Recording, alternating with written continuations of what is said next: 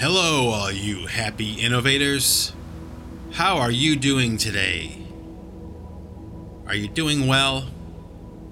This All Saints Day, the day after Halloween. You know, I want to say really quick before I continue on with this podcast that I'm particularly happy today. Okay? Why, you ask? Because as it turns out, like I mentioned in the last podcast, the Boston Red Sox were in the World Series. Okay. And as of today, the Boston Red Sox have won the World Series. They are the world champions of baseball. And you know, this is the fourth time that the Boston Red Sox have won the World Series in the past 20 years. But I will say this okay? Uh, that was not always the case. And there was this legend that had been looming over the Boston Red Sox for about 100 years um, called The Curse of the Bambino. And, you know, assuming that you probably don't know what I'm talking about or you're, that you're not even from America and you have no interest in American baseball, okay, which is highly possible.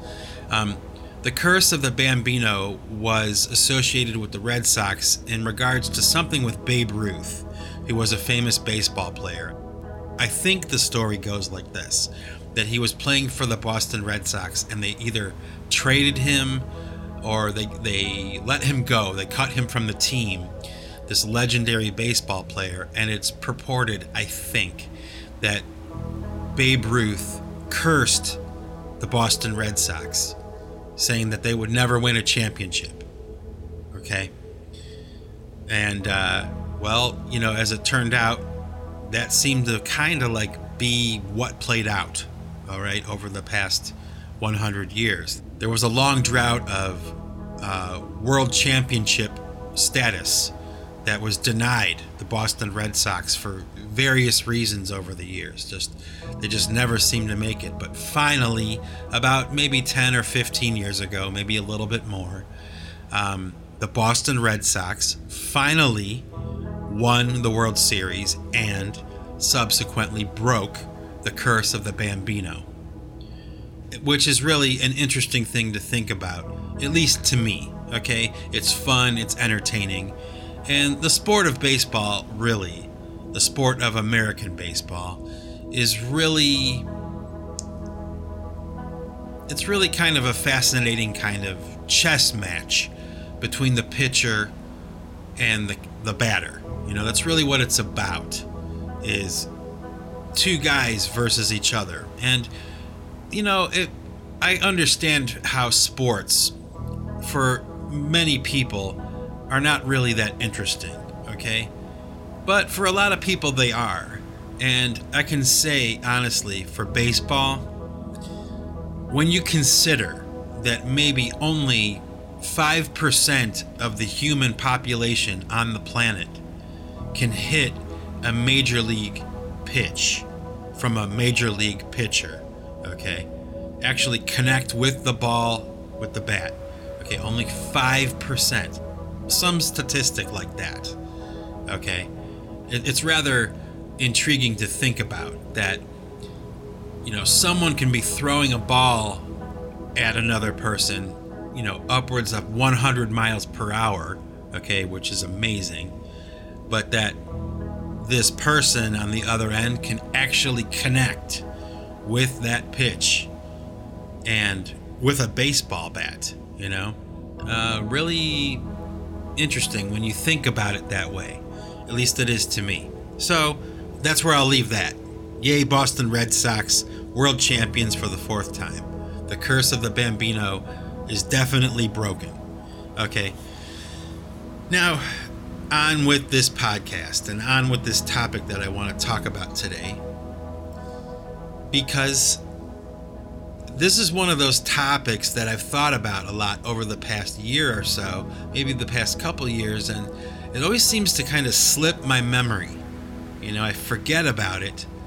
And when I was trying to think of what to talk about today, bam, this one came right back into my synapse, you know, right into my cerebral cortex, you know. And uh, oh yeah, that's that's something I want to talk about. It's kind of a weird theory that I have, and it's something I've been working out for quite some time. And I figured I would share it with you guys because it's just so damn weird. Okay.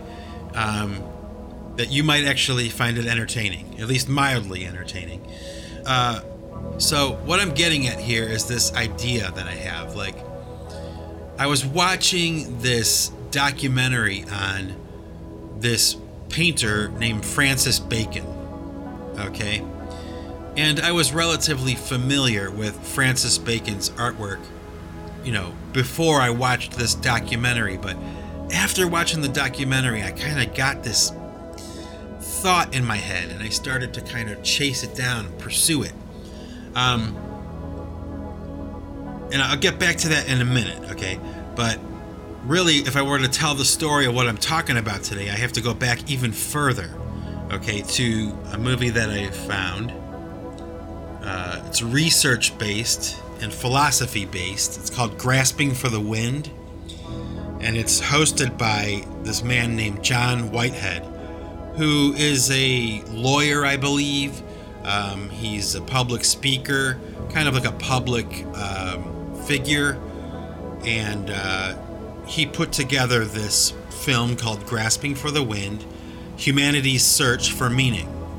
And it's just a documentary about the history of like art and culture and how it's had its effect, or maybe more like how it's reflected uh, in history and, and the effect it had on culture and what it means and man's search for meaning. Okay. Uh, a fascinating film. It was like one of those things I watched and it was a game changer for me. If you want to watch it, I'm pretty sure it's available on YouTube for free now. Um, and again, it's called Grasping for the Wind Humanity's Search for Meaning. And uh, like I said, this film was a game changer for me. It was kind of like um, taking me by the hand and walking me through a lot of the things that I had seen or heard over the course of my lifetime, but I had never really connected any of the dots. Like uh, things were said to me, or I had seen uh, pictures, or had arguments with people about certain things, and I wasn't quite sure how it was all connected until I watched this film and I realized that, wow, you know, since I was a younger person, I'm talking much younger, you know, I, I was being kind of fed uh, a lot of information that I didn't quite understand because it had never really been explained to me. Okay. And this film kind of changed me in the sense that I started to look at art and music and things like that, the things I participate in, okay, um, in a much more sophisticated way. All right. Uh, a lot less arbitrary and a lot more focused and maybe even concerted. Okay? Um, and I've mentioned this before, I guess, a little bit in my Singularity podcast, uh, Custody of the Senses. You know, a lot of that podcast reflects many of the conclusions I've been coming to uh, since I watched this film, Grasping for the Wind. And I, I found it maybe like 10 years ago, or maybe about 15 years ago, right around the time the Boston Red Sox were breaking the curse of the Bambino, uh, I found this film. Now, back to Francis Bacon. Okay. Having explained to you this grasping for the wind thing and how it kind of, you know, clicked my mind into a different mode. Um, I guess for the sake of this podcast, I'll go right ahead and bust out my handy dandy new Oxford American Dictionary. And I will read you the definition of Francis Bacon. That is Francis Bacon, the painter, not to be confused with Francis Bacon, the philosopher. Francis Bacon, born 1909, he died in 1992, was an Irish painter.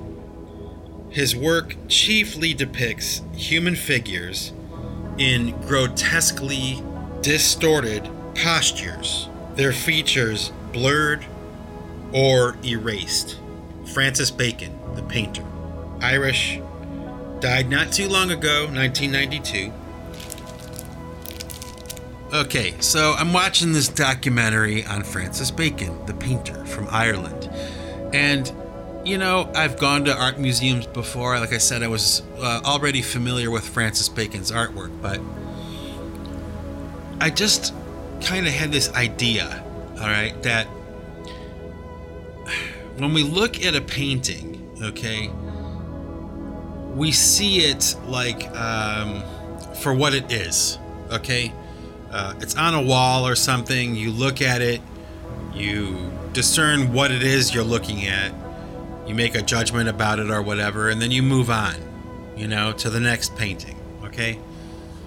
Um, and that's usually about as far as it goes, I think, for most people, right? It's uh, practical distinctions, you know, uh, about what you like and what you don't. Now, I don't know about you, okay, but I've always kind of wondered about art critics, okay? Like, what qualifies someone to criticize someone's paintings, let's say for the sake of conversation? What qualifies them to know more about a painting, okay, than perhaps the painter themselves, okay? Which seems odd, doesn't it? Because it does to me, okay? And I've always wondered about it. Um, and I also kind of wonder why it is that certain painters or sculptors or whatever tend to pop. You know, they they come into the popular culture and they become famous, while there's other artists who remain obscure and you know unknown and maybe sometimes even forgotten. But I guess we can mention in this discussion here that you know we have to keep in mind somebody like Vincent van Gogh who was not popular, famous, or particularly liked as a painter while he was alive.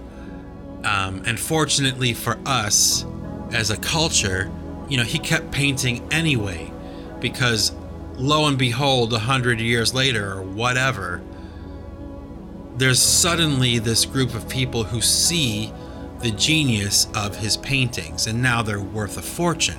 You can't even buy one because they're not for sale. They're priceless, you know? Um, so, bearing that in mind, you know, uh, one could argue that maybe with art critics, okay, um, or any kind of critics on any kind of topic, uh, they're not necessarily correct. Okay, it's an opinion or whatever, right?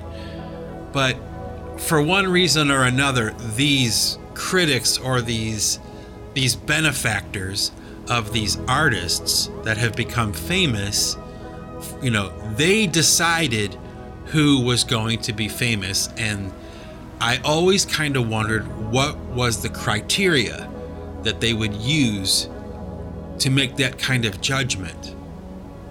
Like, in other words, what makes somebody like Francis Bacon palatable to an audience as opposed to, you know, some other unknown obscure artist. Okay? Um, because certainly there are a lot of very, very talented painters that no one is ever going to hear about. Okay? So why does somebody like Francis Bacon emerge as a famous painter? Now, this is where you got to kind of just kind of go along for the ride with me here. Okay, now I have this theory about this. Okay, like I said before, we look at a painting, your average Joe, your average person, we look at a painting, we assess it, whatever, you know, move on to the next one. But for some people, okay, um, maybe it has something to do with their education or whatever, but I doubt it, okay? I think it's something more than that. They have the ability, these certain people have the ability to look at a painting okay, and understand that it's an image that functions on many levels, uh, you know, including the practical ones that we've already talked about, like for the average Joe to look at and get something from, okay? But maybe, okay, maybe there's an even higher level, okay? Now, you already know my opinion about this stuff that you know I feel okay that there is a spiritual connection between art and the artist okay? Inspiration and the artist uh, the muse and the artist okay? We've talked about this before now just bear with me here okay maybe when these special people okay who decide who becomes famous or who emerges into the zeitgeist as an artist, okay, when they look at a painting, they see it as something that is unlocking something in the human brain. Okay, it's a combination of shapes and colors and angles and size and shading and light and all these things that are combined into an image. Okay, uh, that like a combination on a lock, okay, unlocks a part of the human brain. Okay? Um do you follow me? It's a little weird, okay? It's a little weird, but I just kind of wonder if that's the case. Having known you know, a handful of artists and critics, and, you know, being a painter myself and a musician, okay, I have to pause for a moment and just ask that question. Like, is that possible? You know, like, we look at the Mona Lisa and we see a painting of a woman with a weird smirk on her face, and it's a famous painting, okay? Right? Probably the most famous painting ever. But maybe okay, maybe on another level, when we look at that painting, subconsciously, maybe, or somewhere in our brain, somewhere in our psyche, that particular image with those particular colors in that particular form unlocks a certain part of the human brain. Now, we don't really value it as much or notice it as much because it's been hundreds of years since the Mona Lisa was painted. So, whatever was unlocked in the human brain when that painting was made and displayed for people to see, you know, that change that that painting brought about in the human brain happened a long time ago. So we're the result of that. You know, we're like we're way detached from the time of when the Mona Lisa was painted. However, there are artists and painters who have emerged in the recent past, okay, that are still alive and still painting, even, okay? And maybe, just maybe, you know, the reason that these artists like Basquiat and uh, Andy Warhol and uh, you know Pablo Picasso. These people emerged as famous artists because yes, the artwork they made was challenging, you know, on some level, okay, socially or something. Those kinds of things, okay? Matisse and Monet, you know, these guys that were challenging the the way painting was being done or perceived at the time. Okay? But I would posit to this discussion, okay, that what if yes, Picasso's paintings work on a certain level when you look at them and you don't know anything about art. You just look at it and you go, oh, pretty blue colors, you know, or whatever, right? But maybe without you even knowing it, okay, when you look at that image with those colors, those shapes presented in that precise form, okay, it unlocks something in the human brain that we don't even detect. We don't even know that it's happening, but it is. It's a consciousness thing or something, you know? Um, and maybe like that's why certain artists emerge even though their paintings may not seem to be very technically sophisticated okay we don't understand why they were selected to be famous. You know? Like uh, somebody like Mondrian, he was famous for uh, linear kind of painting, like these, uh, you know, precise angles and squares and basic shapes, you know? They weren't fantastic works of art, but maybe, just maybe, when you look at that painting, yes, you see it for what it is, but at the same time, on some level in our brains, a change takes place. Just like a combination on a lock. Or, um, I don't know if you remember, there was a movie called Hellraiser, uh, an older movie now. Jeez Louise, it's so old I can't even believe it. But um, they had a box in that movie, and it was just like a cube. But when you touched it a certain way, the box would open and turn and go into a different configuration. Okay? That's kind of like what I imagine these paintings may be like for the human brain. That by looking at specific images, the human brain will open up and turn and click into another mode. Okay? And that may or may not explain why. You know, from time to time, you'll see artists who don't seem to be particularly talented, okay, uh, becoming famous. Now, I guess I should make it clear to you, okay, that I'm not saying that I feel that Francis Bacon, okay, uh, is not a talented painter, okay. I believe that Francis Bacon was a very technically proficient painter. Okay? But personally, I don't like a lot of his paintings. Not because they're poorly executed, okay? Just because when I look at them, they're depressing, you know?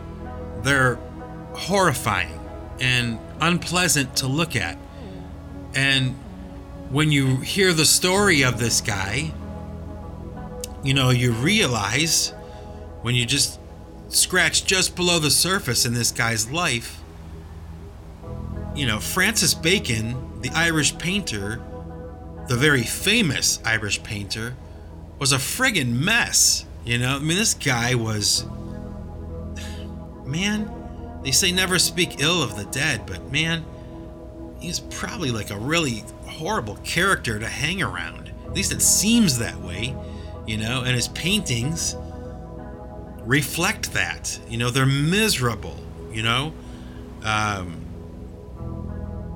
you know, I've heard it said from a relatively wise person that, you know, we wear on the outside what we are on the inside. And I guess you know, when you look at the body of work from any said artist, okay, you'll see that that's probably true. You know, a lot of what we create is a reflection of what's happening inside of us, right? For better or for worse, okay? Um, and you can make of that whatever you want. You can listen to my music, you can look at my images that I create or videos or whatever and come to your own conclusions about even me. Okay? But um, I think there's some value in thinking the way that I'm talking here. You know, um, you know that art and music and those things function on several levels at one time. You know, and to each person, that experience may be different. But maybe, okay, maybe there are some people who are more sensitive to it. Okay? And those are the critics. Those are the people who rise in the art of criticism, you know, of art. That they have some special gift, you know, to look at the work of an unknown artist and see something in the painting that's, for lack of a better word, supernatural. They see a something attached to that painting and they know that it's something that should be advanced into the public eye. Now, I could be wrong. I could be way off, you know?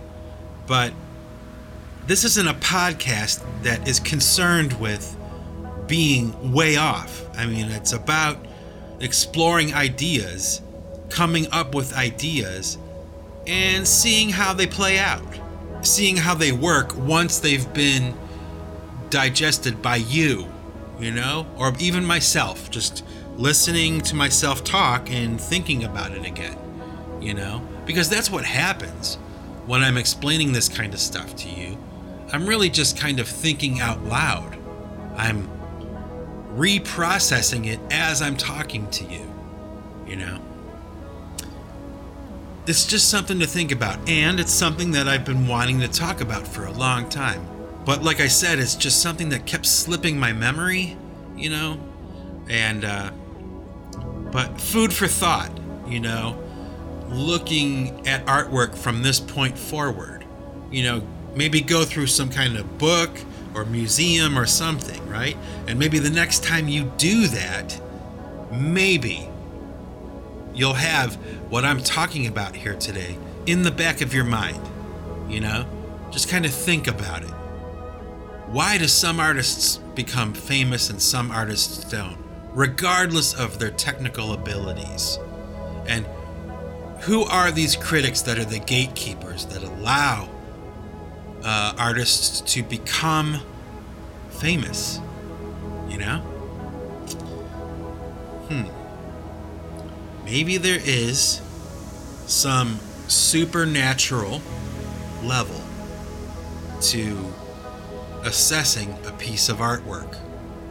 Maybe there's only a handful of people on the planet, kind of like that 5% that can actually hit, you know, connect with a major league fastball going 100 miles per hour, maybe, okay, there's about 5% of the population on the planet who can look at a painting from an unknown artist and adjudicate that painting has something to it and it needs to come forward.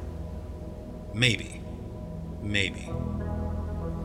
So, with that, I'm going to sign off for now. And uh, remember, folks, if you want to keep what you've got, you've got to give it away. Take it easy.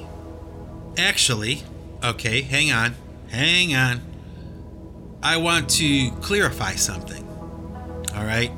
Um, with that last episode I released, I got a question from one of my listeners. Okay, regarding my sign off. You know, if you want to keep what you've got, you've got to give it away right? Uh, he wanted to know what that meant. And I thought about it and I was like, you know, I guess I never really explained it before. Maybe I should. Okay?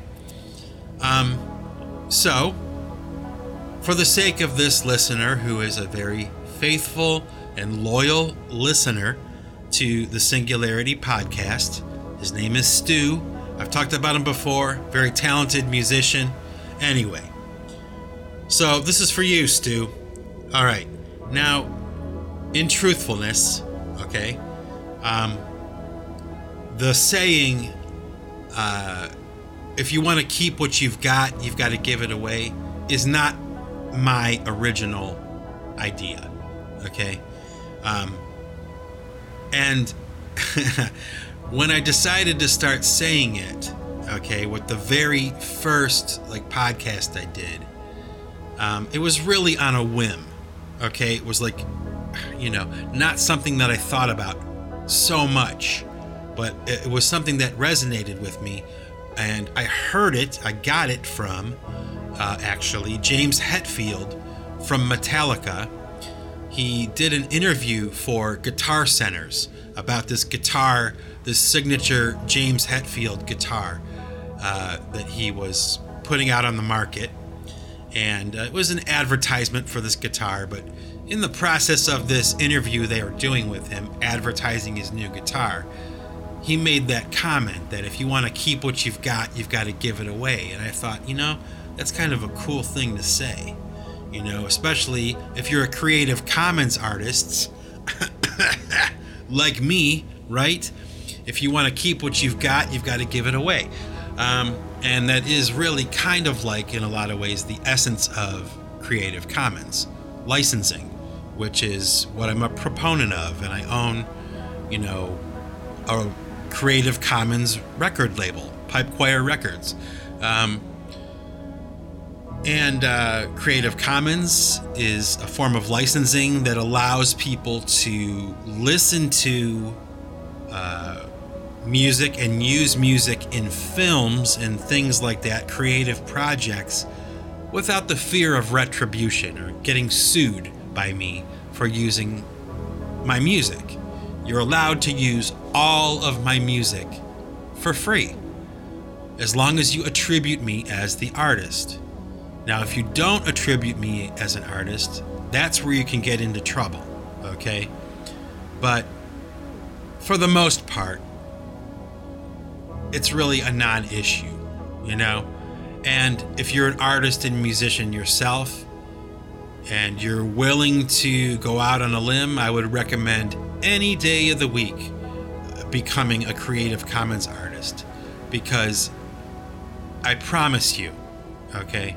Once you dip your toe in that water of the Creative Commons licensing, it will change your life forever. Okay? And that's all I'm going to say about that. But, um, so this guy asked me, you know, what does it mean? This, if you want to keep what you've got, you've got to give it away. And what I take it as is I should be freely giving away, okay, what I was given for free. Okay? So I look at it this way I sit down to write a song or a piece of music or something. Um, I never took any lessons. You know, it doesn't cost me anything to sit down and make a piece of music for people to listen to and enjoy. All right? Um, so I shouldn't necessarily charge them in order to be able to access or hear my music.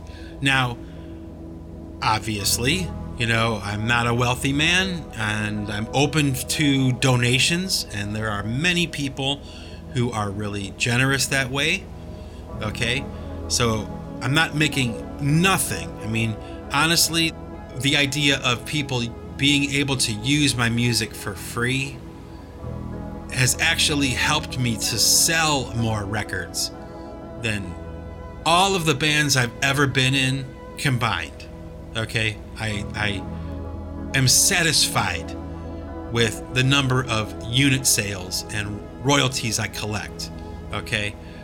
Uh, could I use more money? Of course. But I don't necessarily want it. Okay? It's not what motivates what I'm doing. And I look at what I'm doing as a form of stewardship. Uh, you know, using a gift I have to benefit many people. Now I know what you're thinking. Okay, that sounds really pretentious, right? Like, oh, I just want to make music and make people happy. Okay, mm, well, it is true. Okay, I mean, that is true. But I can, okay, cite several examples of times when my music was used to benefit people for, believe it or not, things like uh, sleep therapy. You know, uh, I know for a fact that my music is being used in school classrooms for autistic children, you know, who, uh, for some reason or another, for some reason, sound of my music, the tempo, and uh, a lot of the effects I use, the white noise I use, the sound of ocean waves and those kinds of things, it, it really benefits these young kids for some reason. I don't know why, but I do know for a fact that when I release a piece of music, there's a certain portion of my audience that is literally taking my music into a clinical setting and using it that way, in a therapeutic way. And if you ask me, that's reason enough to just keep going anyway. So it's never been about money. And therefore, if you want to keep what you've got, you've got to give it away. If I want to keep doing this, if I want to be able to do this continually, let that flow continue from the ether into my brain, out of my fingers, and into your ears. If I want that circle to keep going, okay, I have to let people have it for free. It costs me nothing to attain it, it costs me nothing to create it or to do it. So why shouldn't I give it away for free? Why not? Right? So, with that, I will end this podcast by saying remember, folks, if you want to keep what you've got, okay, if you want to keep what you've got, you have to give it away. Share it freely with everyone, right? Take it easy.